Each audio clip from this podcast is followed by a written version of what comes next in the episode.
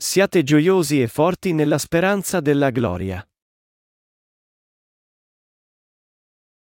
Apocalisse 22, 1-21 Apocalisse 22, 6-21 ci mostra la speranza nel cielo. Il capitolo 22, il capitolo conclusivo del libro dell'Apocalisse, tratta della conferma della fedeltà delle profezie delle scritture e dell'invito di Dio alla Nuova Gerusalemme. Questo capitolo ci dice che la Nuova Gerusalemme è un dono di Dio dato ai santi che sono rinati credendo nel Vangelo dell'acqua e dello Spirito. Dio fece sì che i santi rinati lo lodassero nella casa di Dio. Per questo, sono profondamente grato al Signore.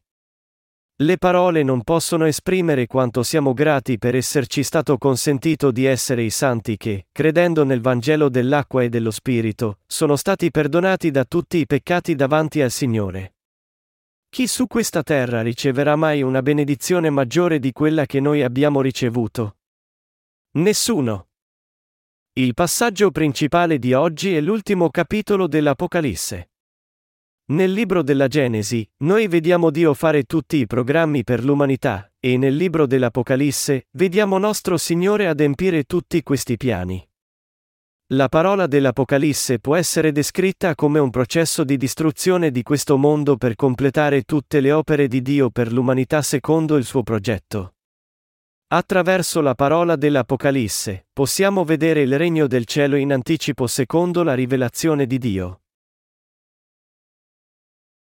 La forma della città di Dio e il suo giardino. Il capitolo 21 parla della città di Dio. I versetti 17 a 21 ci dicono, ne misurò anche le mura, sono alte 144 braccia, secondo la misura in uso tra gli uomini adoperata dall'angelo. Le mura sono costruite con diaspro e la città è di oro puro, simile a terzo cristallo.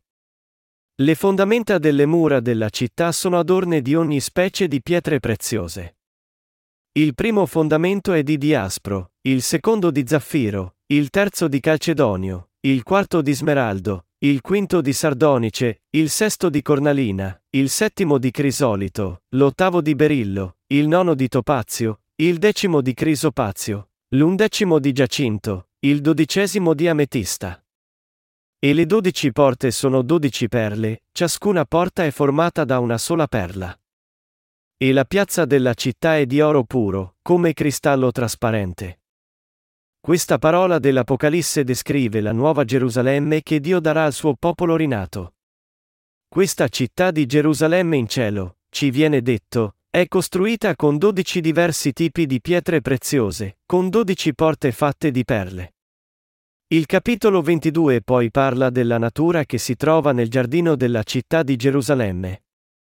Il versetto 1 dice, Mi mostrò poi un fiume d'acqua viva limpida come cristallo, che scaturiva dal trono di Dio e dell'agnello. Nella città di Dio, un fiume di cristallo scorre attraverso il suo giardino, proprio come Dio fece scorrere quattro fiumi nel giardino dell'Eden all'inizio. Dio ci dice che questo è il giardino che i giusti godranno nel futuro. Il passaggio principale ci dice anche che l'albero della vita sta in questo giardino, che porta 12 tipi di frutti, producendo i suoi frutti ogni mese, e che le sue foglie sono per la guarigione delle nazioni. Mi sembra che la natura del cielo è tale che non solo si mangiano i suoi frutti, ma anche le sue foglie, poiché le foglie hanno un potere sanante. Le benedizioni ricevute dai giusti. La Bibbia ci dice che nella città di Dio, e non vi sarà più maledizione. Il trono di Dio e dell'agnello sarà in mezzo a lei e i suoi servi lo adoreranno, vedranno la sua faccia e porteranno il suo nome sulla fronte. Essa ci dice che quelli di noi che sono stati perdonati dai nostri peccati regneranno per sempre con Dio che ci ha salvati quelli i cui peccati sono stati cancellati credendo nel Vangelo dell'acqua e dello Spirito mentre vivevano su questa terra non solo riceveranno la benedizione di veder scomparire tutti i loro peccati, ma saranno anche i figli di Dio. Avranno molti angeli che li servono quando andranno nel regno di Dio, e regneranno con il Signore per sempre. Il passaggio ci dice che i giusti riceveranno da Dio queste eterne benedizioni come stare davanti al fiume della vita e mangiare i frutti della vita, e che una parte di queste benedizioni e non ci saranno più malattie.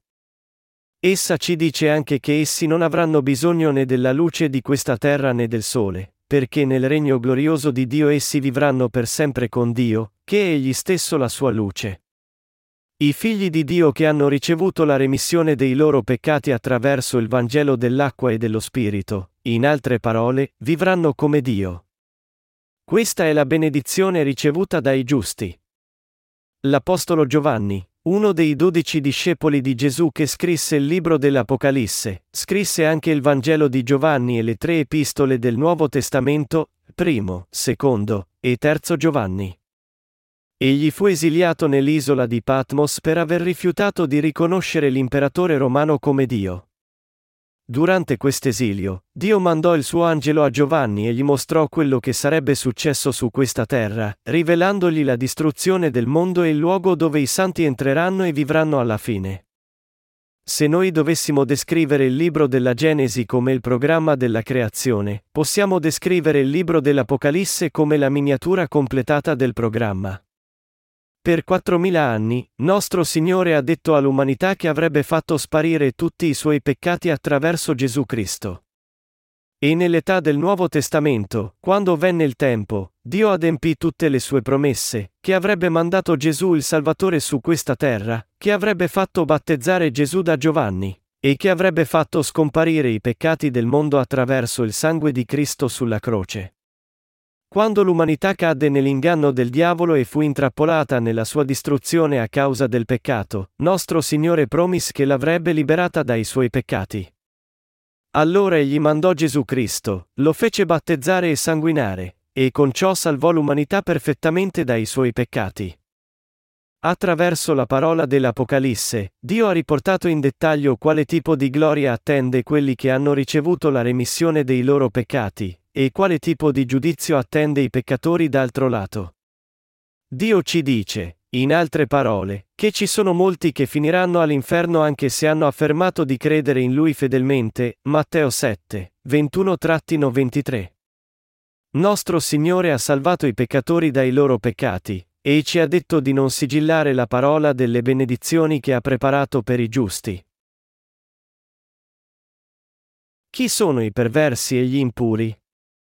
Il versetto 11 dichiara, il perverso continui pure a essere perverso, l'impuro continui ad essere impuro e il giusto continui a praticare la giustizia e il santo si santifichi ancora. Chi sono qui i e perversi? I perversi non sono altri che quelli che non credono nell'amore del Vangelo dell'acqua e dello Spirito dato dal Signore. Poiché gli uomini commettono peccato continuamente, essi devono credere nel Vangelo dell'acqua e dello Spirito che il Signore ha dato loro e quindi vivere le loro vite glorificando Dio. Poiché solo Dio è colui che deve ricevere la gloria dall'umanità, e poiché solo Lui è colui che ci ha rivestiti nella sua grazia di salvezza, noi dobbiamo tutti vivere una vita che rende ogni gloria a Dio. Quelli che disobbediscono a Dio sono impuri, perché non credono sempre nella sua parola. In Matteo 7 e 23, nostro Signore disse ai fanatici che professano di credere in Lui solo con le labbra, Non vi ho mai conosciuti, allontanatevi da me, voi operatori di iniquità. Nostro Signore li chiamò e voi operatori di iniquità. Egli punto li rimproverò perché questi uomini credevano in Gesù solo attraverso le loro azioni, invece di credere nel Vangelo dell'acqua e dello Spirito sinceramente. L'illiceità è peccato, e non credere nella parola di Dio con il cuore. Pertanto, quando gli uomini praticano l'illiceità davanti a Dio, significa che essi non credono nell'amore e nella salvezza dell'acqua e dello Spirito che Dio ha dato loro. L'illiceità non è altro che modificare la parola di Dio a proprio capriccio e credere in essa arbitrariamente in qualunque modo si preferisca. Quelli che credono davvero in Gesù devono accettare ogni cosa che Dio ha stabilito così com'è. Noi crediamo in Gesù, ma questo non ci consente in nessun modo di alterare il progetto di Dio e l'integrità della sua salvezza. Il messaggio del passaggio principale è che Dio darà la vita eterna a quelli che credono nella sua salvezza così com'è, ma manderà all'inferno quelli che fanno modifiche alla legge di Dio e credono in qualunque modo si confaccia ai loro gusti. Il perverso continui pure a essere perverso. Questo ci dice che tali persone, nella loro testardaggine, non credono nella salvezza come è stabilita da Dio. Essi sono i perversi. Ed è per questo che i peccatori sono sempre perversi. Il passaggio continua, l'impuro continui ad essere impuro. Questo si riferisce a quelli che, anche se sono nel peccato, e nonostante il fatto che Gesù abbia fatto scomparire i loro peccati con l'acqua e lo Spirito, non hanno intenzione alcuna di mondare i loro peccati con la fede. Di fatto, Dio lascerà questi uomini senza fede come sono, e poi li giudicherà. Dando alla gente la coscienza, Dio ha reso possibile per loro riconoscere chiaramente il peccato nei loro cuori.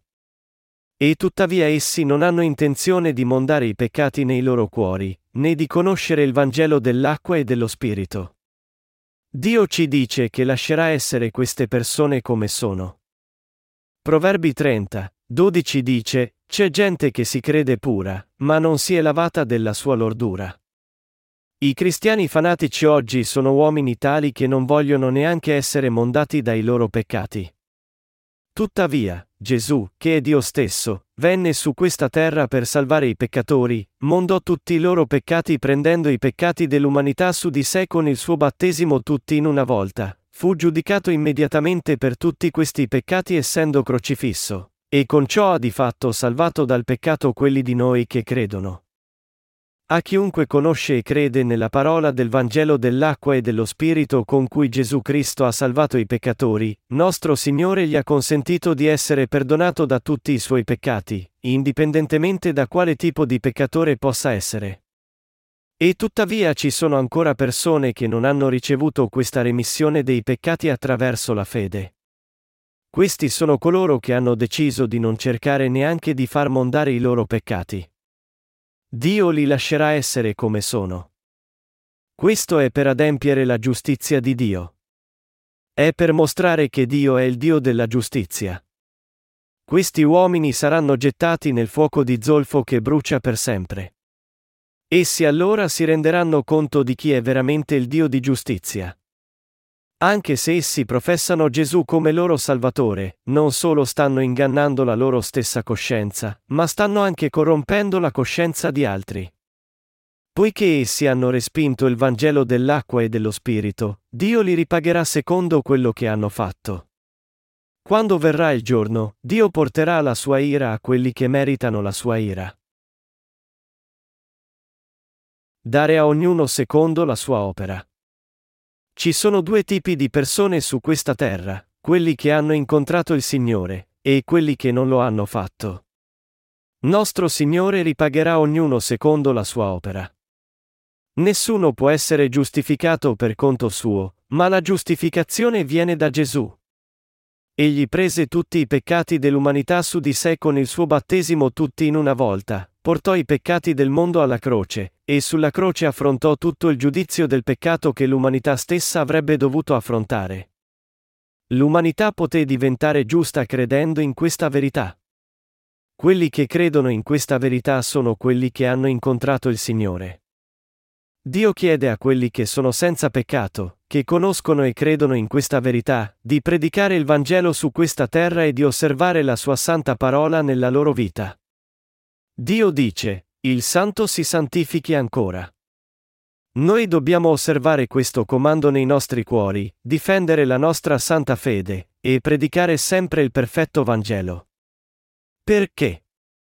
Perché troppi in questo mondo rimangono ignoranti di questo vero Vangelo, e di conseguenza la loro fede è tutta sbagliata. Ci sono su questa terra coloro che sostengono incondizionatamente la dottrina della santificazione incrementale. Anche se nostro Signore ha già fatto scomparire i peccati dell'umanità, queste persone continuano a pregare per il perdono dei loro peccati quotidianamente, ancora adesso.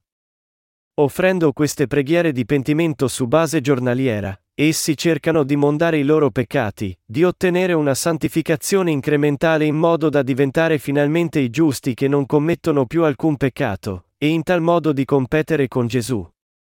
Ma Gesù Cristo, il Figlio di Dio, è il Re, il profeta e il sommo sacerdote. I veri servi di Dio non solo eseguono il loro compito di assicurarsi che tutti siano veramente perdonati dal peccato, ma conducono anche tutti alla verità come cooperatori di Dio. I servi di Dio sono quelli che, attraverso la parola scritta, hanno la conoscenza esatta delle cose che succederanno. I versetti 12 a 13 dicono, Ecco, sto per venire e con me avrò la ricompensa da dare a ciascuno secondo le sue opere. Io sono l'Alfa e l'Omega, il primo e l'ultimo, il principio e la fine. Nostro Signore davvero è l'Alfa e l'Omega, il principio e la fine, il primo e l'ultimo. Noi dobbiamo credere con timore a tutto quello che il Signore ci ha detto. Nostro Signore ricompenserà i santi con le benedizioni che sono molto maggiori delle loro opere, perché Egli è glorioso e misericordioso. Egli è il misericordioso e compassionevole che ci ha salvati da tutti i nostri peccati, e, come ci dice la parola dell'Apocalisse, il Dio di potenza e giustizia che completerà la sua opera di salvezza.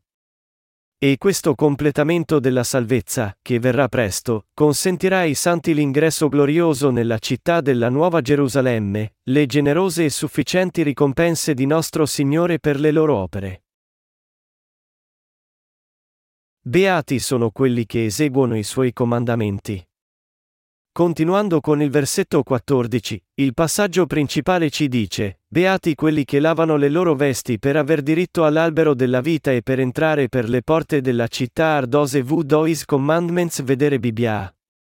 Ci sono molti che affermano, basandosi su questo versetto, che la salvezza viene dalle opere e osservando, in altre parole, i suoi comandamenti.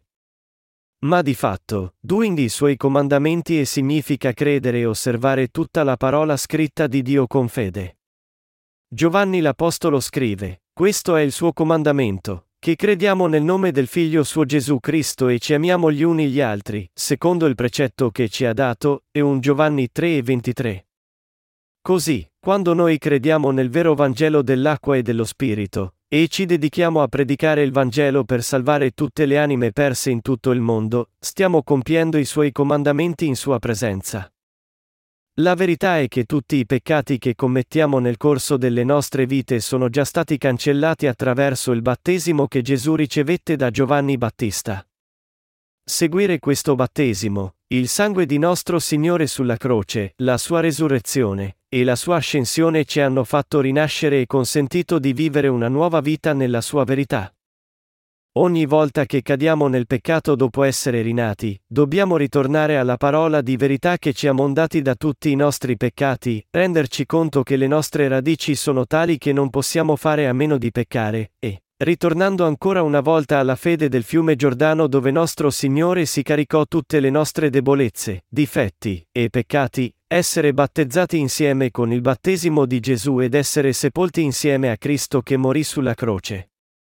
Quando facciamo così, possiamo finalmente essere liberati dai peccati commessi dopo essere rinati, ed essere purificati sorreggendoci ai giusti di Dio, riaffermando la nostra eterna salvezza dell'espiazione e ringraziandolo per la sua permanente e perfetta salvezza.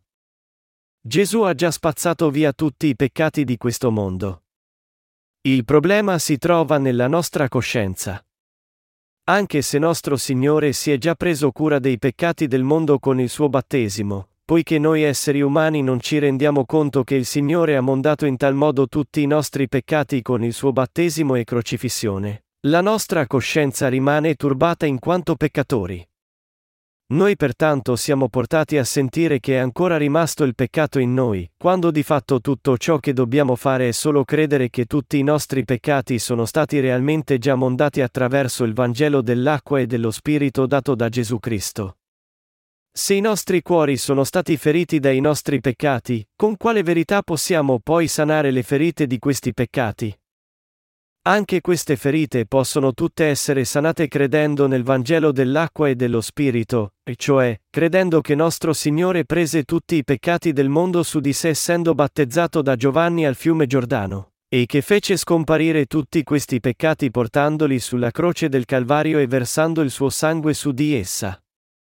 In altre parole, I peccati delle azioni che commettiamo dopo aver ricevuto la remissione dei peccati possono essere spazzati via anche quando confermiamo ancora una volta la nostra fede nel Vangelo che Gesù Cristo ha già mondato tutti i nostri peccati, inclusi questi peccati delle nostre azioni. I peccati di questo mondo furono mondati tutti insieme quando Gesù Cristo ricevette il battesimo e fu crocifisso. Di fatto, nei peccati del mondo nei nostri peccati personali devono essere mondati due o tre volte, come se dovessero essere purificati continuamente. Se uno insegna che la remissione dei peccati si consegue a poco a poco, allora il Vangelo che sta diffondendo è un falso Vangelo. Dio ha fatto scomparire i peccati del mondo tutti in una volta. Ebrei 9:27 ci dice, e come è stabilito per gli uomini che muoiano una sola volta, dopodiché viene il giudizio. Come moriamo una sola volta a causa del peccato, è volontà di Dio che noi dobbiamo anche ricevere la remissione dei peccati tutta in una volta. Venendo su questa terra, Gesù Cristo prese tutti i nostri peccati su di sé in una volta, morì una volta, e fu anche giudicato al posto nostro in una volta. Egli non fece queste cose diverse volte. Visto che noi riceviamo la remissione dei peccati credendo in Gesù Cristo con i nostri cuori, allora, è anche giusto che noi crediamo immediatamente e riceviamo la remissione eterna di tutti i nostri peccati. Poiché i peccati che commettiamo a partire da quel momento feriscono i nostri cuori di tanto in tanto, tutto ciò che dobbiamo fare è andare davanti alla parola di questa salvezza, che nostro Signore ha mondato i nostri peccati tutti in una volta e purificare e sanare i nostri cuori contaminati con la fede. Signore, io sono così pieno di difetti. Ho commesso di nuovo peccato. Non sono stato in grado di vivere la vita intera secondo la tua volontà. Ma quando tu fosti battezzato da Giovanni al fiume Giordano e sanguinasti sulla croce, non ti prendesti cura anche di tutti questi miei peccati. Alleluia.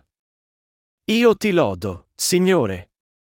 Con tale fede, possiamo confermare la nostra remissione dei peccati ancora una volta e ringraziare sempre il Signore. Quest'ultimo capitolo dell'Apocalisse ci dice che andando davanti a Gesù Cristo, che è l'albero della vita, e credendo che il Signore ha già mondato tutti i peccati del mondo, quelli che hanno ricevuto la remissione dei peccati hanno guadagnato il diritto di entrare nel regno di Dio, la città santa, attraverso la loro fede. Chiunque voglia entrare nella città di Dio deve credere che Gesù Cristo espiò i peccati dell'umanità in eterno ricevendo il battesimo immediatamente e versando il suo sangue. Anche se noi tutti compiamo molti atti difettosi, credendo nel battesimo e nel sangue di Gesù Cristo nostro Salvatore, la nostra fede può essere approvata da Dio come vera, e noi possiamo andare tutti davanti all'albero della vita. Solo credendo nel battesimo e nel sangue di Cristo possiamo avere il diritto di bere l'acqua della vita che scorre nella città della Nuova Gerusalemme e ai frutti dell'albero della vita.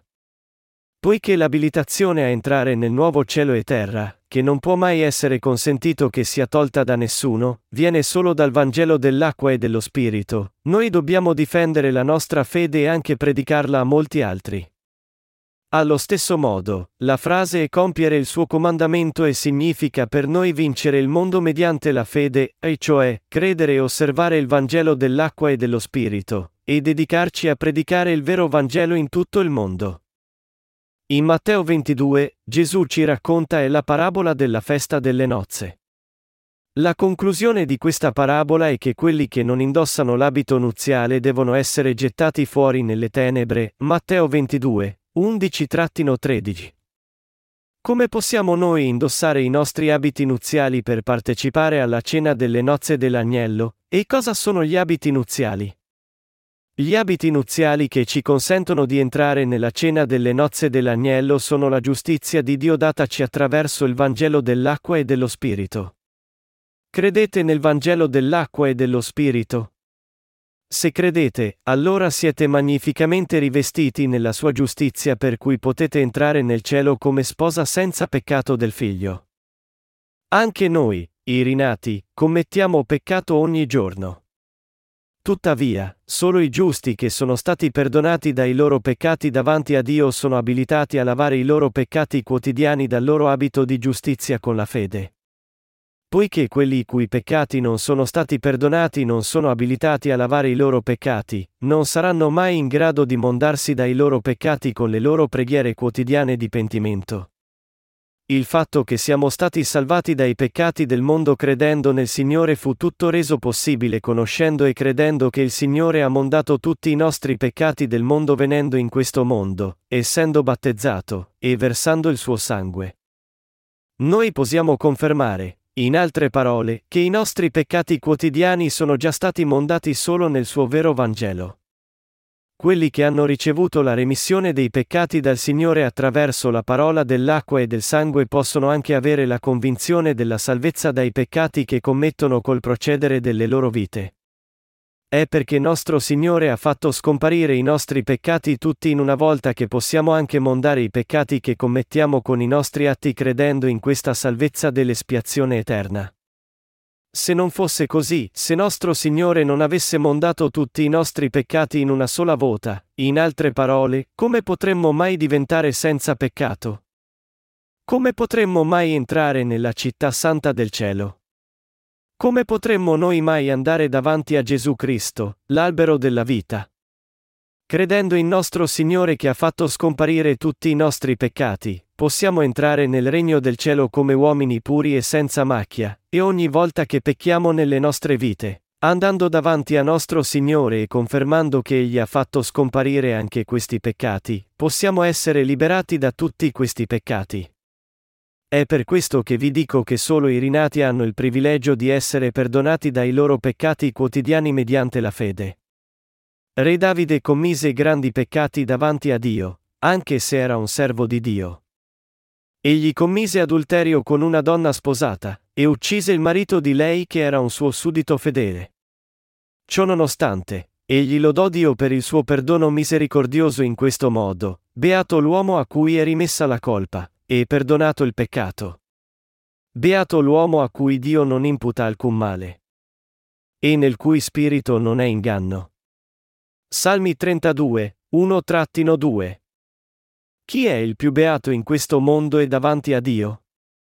I beati non sono altri che quelli di noi che sono rinati, che sono stati salvati, e che, ogni volta che viene commesso un peccato nelle nostre vite, guardano al fatto che il Signore ha fatto scomparire tutti i nostri peccati, vanno alla sorgente della vita ogni giorno, e mondano i cuori contaminati ogni giorno. Questo è meditare sul nostro perdono e confermare la grande grazia di salvezza di nostro Signore. Solo i giusti hanno ricevuto la remissione dei peccati, rendendo integri tutti i loro difetti. I loro atti sono integri, e anche i loro cuori. Essendo in tal modo diventati giusti senza macchia, possiamo allora entrare nel regno che Dio ha preparato per noi, il regno del cielo. Se noi solo accetteremo ciò che Gesù Cristo, la porta della salvezza e l'albero della vita, ha fatto per noi, la sua potenza ci sarà rivelata, e noi tutti riceveremo pertanto la remissione dei peccati ed entreremo nel cielo. Quelli che vanno davanti all'albero della vita. Il motivo per cui quelli di noi che hanno ricevuto la remissione dei peccati vanno sempre davanti al Signore è per confermare che nostro Signore ha fatto scomparire tutti i nostri peccati, per meditare sulla grazia della salvezza ancora di più, per ricordarla, e per lodare Dio per essa, in modo che noi possiamo tutti essere più che capaci di entrare nel suo regno. È per questo che noi predichiamo il Vangelo. Un numero enorme di cristiani, incapaci di accogliere i servi di Dio che possono guidarli insegnando la Bibbia correttamente, è bloccato nel fraintendimento della parola e nelle credenze erronee. Ancora ora, ci sono persone che sono preoccupate dei loro atti, offrendo preghiere di pentimento ogni mattina e per tutta la notte. Perché fanno queste cose? Perché credono che così facendo, i loro peccati saranno perdonati. Ed essi credono questo perché sono state insegnate loro delle dottrine erronee. Ma questi sono atti ingiusti davanti a Dio. Tali persone sono penose perché non conoscono né la giustizia di Dio né il suo amore incondizionato. La Bibbia non è qualcosa che può essere preso alla leggera, come se potesse essere interpretato in qualsiasi modo uno voglia. E tuttavia poiché le persone hanno interpretato, insegnato, e creduto in essa basandosi sui loro pensieri umani, il risultato è stato come sopra, e cioè, esse rimangono ignoranti della giustizia e dell'amore di Dio. Ogni passaggio della Bibbia ha un significato esatto, e questo può essere interpretato correttamente solo dai profeti di Dio che hanno ricevuto la remissione dei peccati. Andare davanti all'albero della vita è per noi credere nel Signore mentre siamo su questa terra, ricordare ogni giorno che nostro Signore ha fatto scomparire i nostri peccati, lodarlo, e predicare questo Vangelo. Noi, i rinati, dobbiamo anche ricordare che Egli prese i nostri peccati su di sé, confermare questa verità ogni giorno, adorarlo con la gioia del ringraziamento, e andare davanti a nostro Signore. Tuttavia, non è esagerato dire che i cristiani in tutto il mondo hanno frainteso questo passaggio e credono erroneamente che possono entrare nel regno di Dio mondando i loro peccati su base giornaliera attraverso le preghiere di pentimento. Ma non è questo che significa il passaggio. Dopo aver ricevuto la remissione dei peccati, i nostri cuori possono rimanere in pace confermando che nostro Signore ha fatto scomparire tutti i peccati che commettiamo con i nostri atti. Confermando la remissione di tutti i nostri peccati, noi non siamo più vincolati dal peccato. Questo è il modo di andare davanti all'albero della vita in cielo. La scrittura è su una dimensione completamente diversa dai pensieri umani.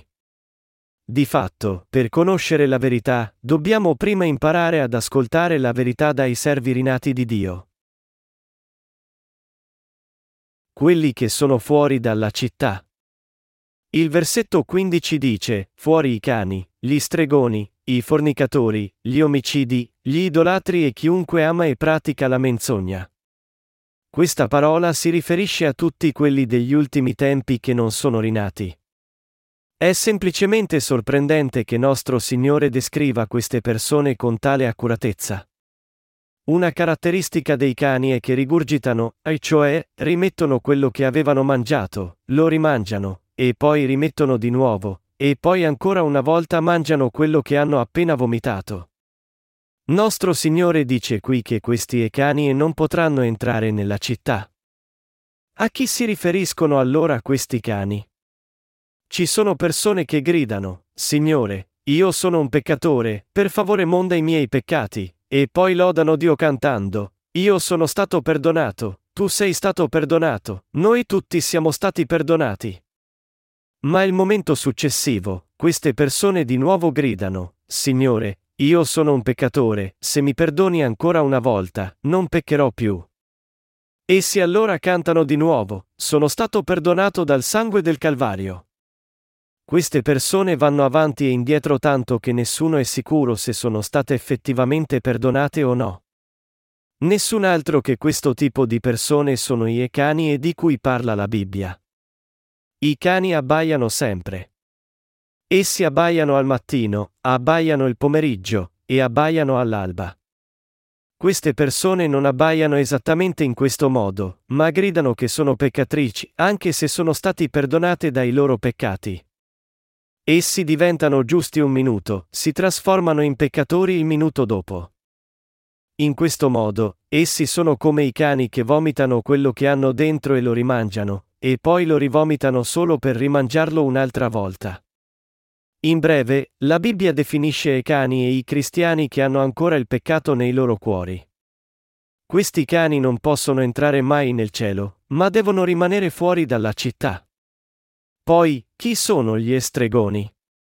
Sono quelli che, sfruttando le emozioni degli innocenti frequentatori delle chiese, li derubano dei loro soldi con il loro dolce parlare, e quelli che ingannano la gente con falsi segni e prodigi sostenendo di sanare le loro malattie. Poiché essi nominano il nome di Dio in vano, non possono entrare nella città santa. Inoltre, i fornicatori, gli omicidi, gli idolatri, e chiunque ami e pratichi la menzogna non possono entrare nella città. Quando verranno gli ultimi tempi, i cani e gli stregoni inganneranno la gente, e l'anticristo emergerà. L'anticristo che inganna molta gente con falsi prodigi e segni, ruba le anime, si mette contro Dio, e cerca di innalzarsi più in alto di Dio e di essere adorato, e tutti i suoi seguaci non potranno mai entrare nella città. Di fatto, se noi cadiamo nell'inganno di quelli che affermano che siamo ancora nel peccato, o se cadiamo nell'inganno dei segni e dei prodigi che agitano le nostre emozioni, finiremo tutti fuori dalla città insieme all'Anticristo e a Satana, gemendo e digrignando i denti, proprio come ci ammonisce la parola. I versetti 16 a 17 dicono, Io, Gesù, ho mandato il mio angelo per attestarvi queste cose in seno alle chiese. Io sono la radice e la discendenza di Davide, la lucente stella del mattino. Lo spirito e la sposa dicono, vieni. E chi ode, dica, vieni. Chi ha sete, venga, chi vuole, prenda in dono dell'acqua della vita. Avete ricevuto in dono la remissione dei peccati? Attraverso lo Spirito Santo e la Chiesa di Dio, nostro Signore ci ha dato il Vangelo dell'acqua e dello Spirito che ci consente di bere l'acqua della vita. Chiunque abbia fame della giustizia di Dio, chiunque abbia sete della parola di verità, e chiunque voglia disperatamente ricevere la remissione dei peccati è a tutte queste persone. Dio ha offerto di rivestirli nella sua misericordia e ha esteso il suo invito nella sua parola, l'acqua della vita della sua salvezza. Ricevere la remissione dei peccati è l'unica via per rispondere a quest'invito al nuovo cielo e terra dove scorre l'acqua della vita. Amen, come Signore Gesù.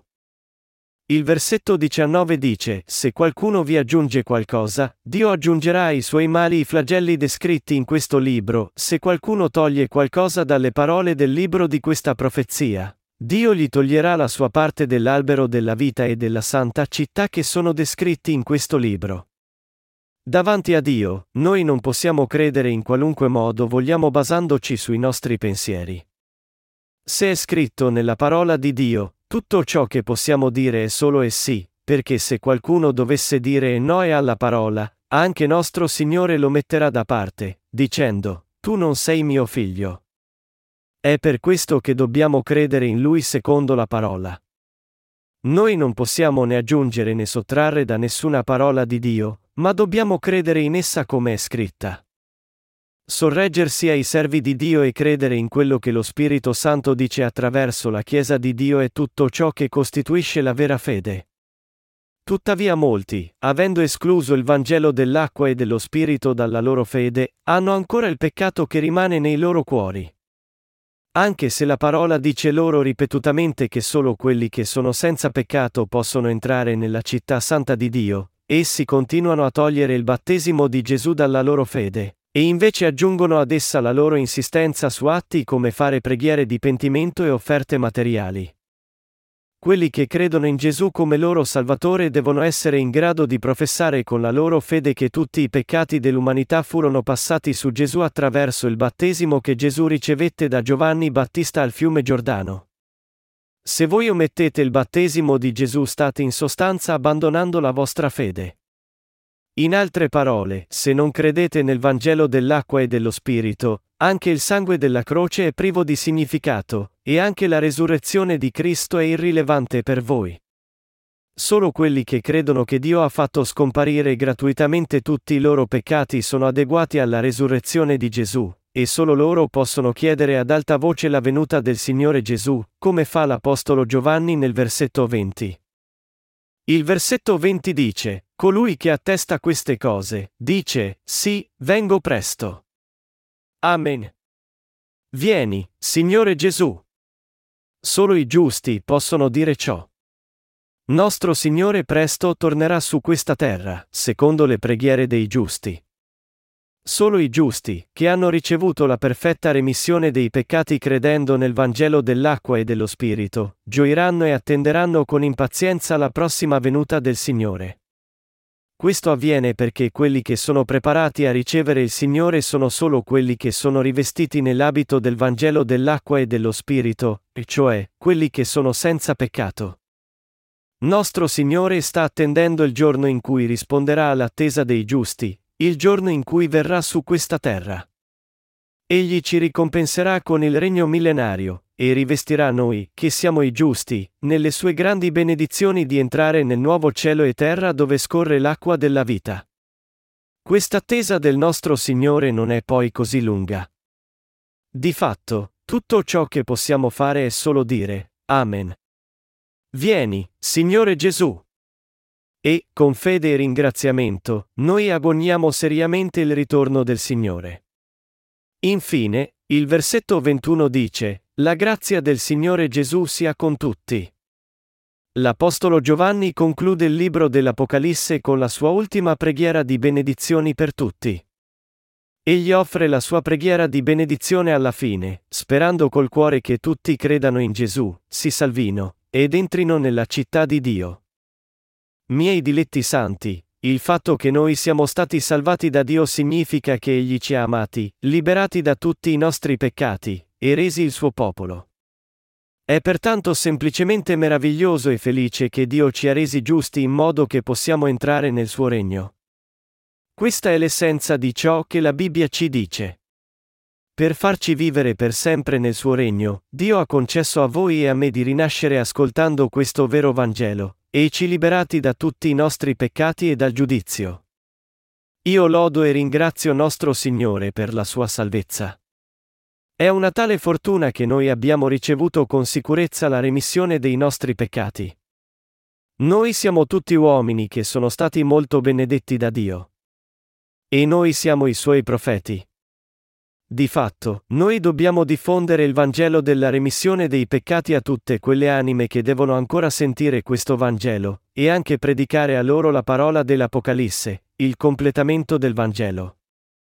Io spero e prego che tutti credano in Gesù, che è il Creatore, il Salvatore e il Giudice, e, quando verranno gli ultimi tempi, entrino in tal modo nel luogo santo del nuovo cielo e terra dato dal Signore. La grazia di nostro Signore Gesù sia con tutti voi.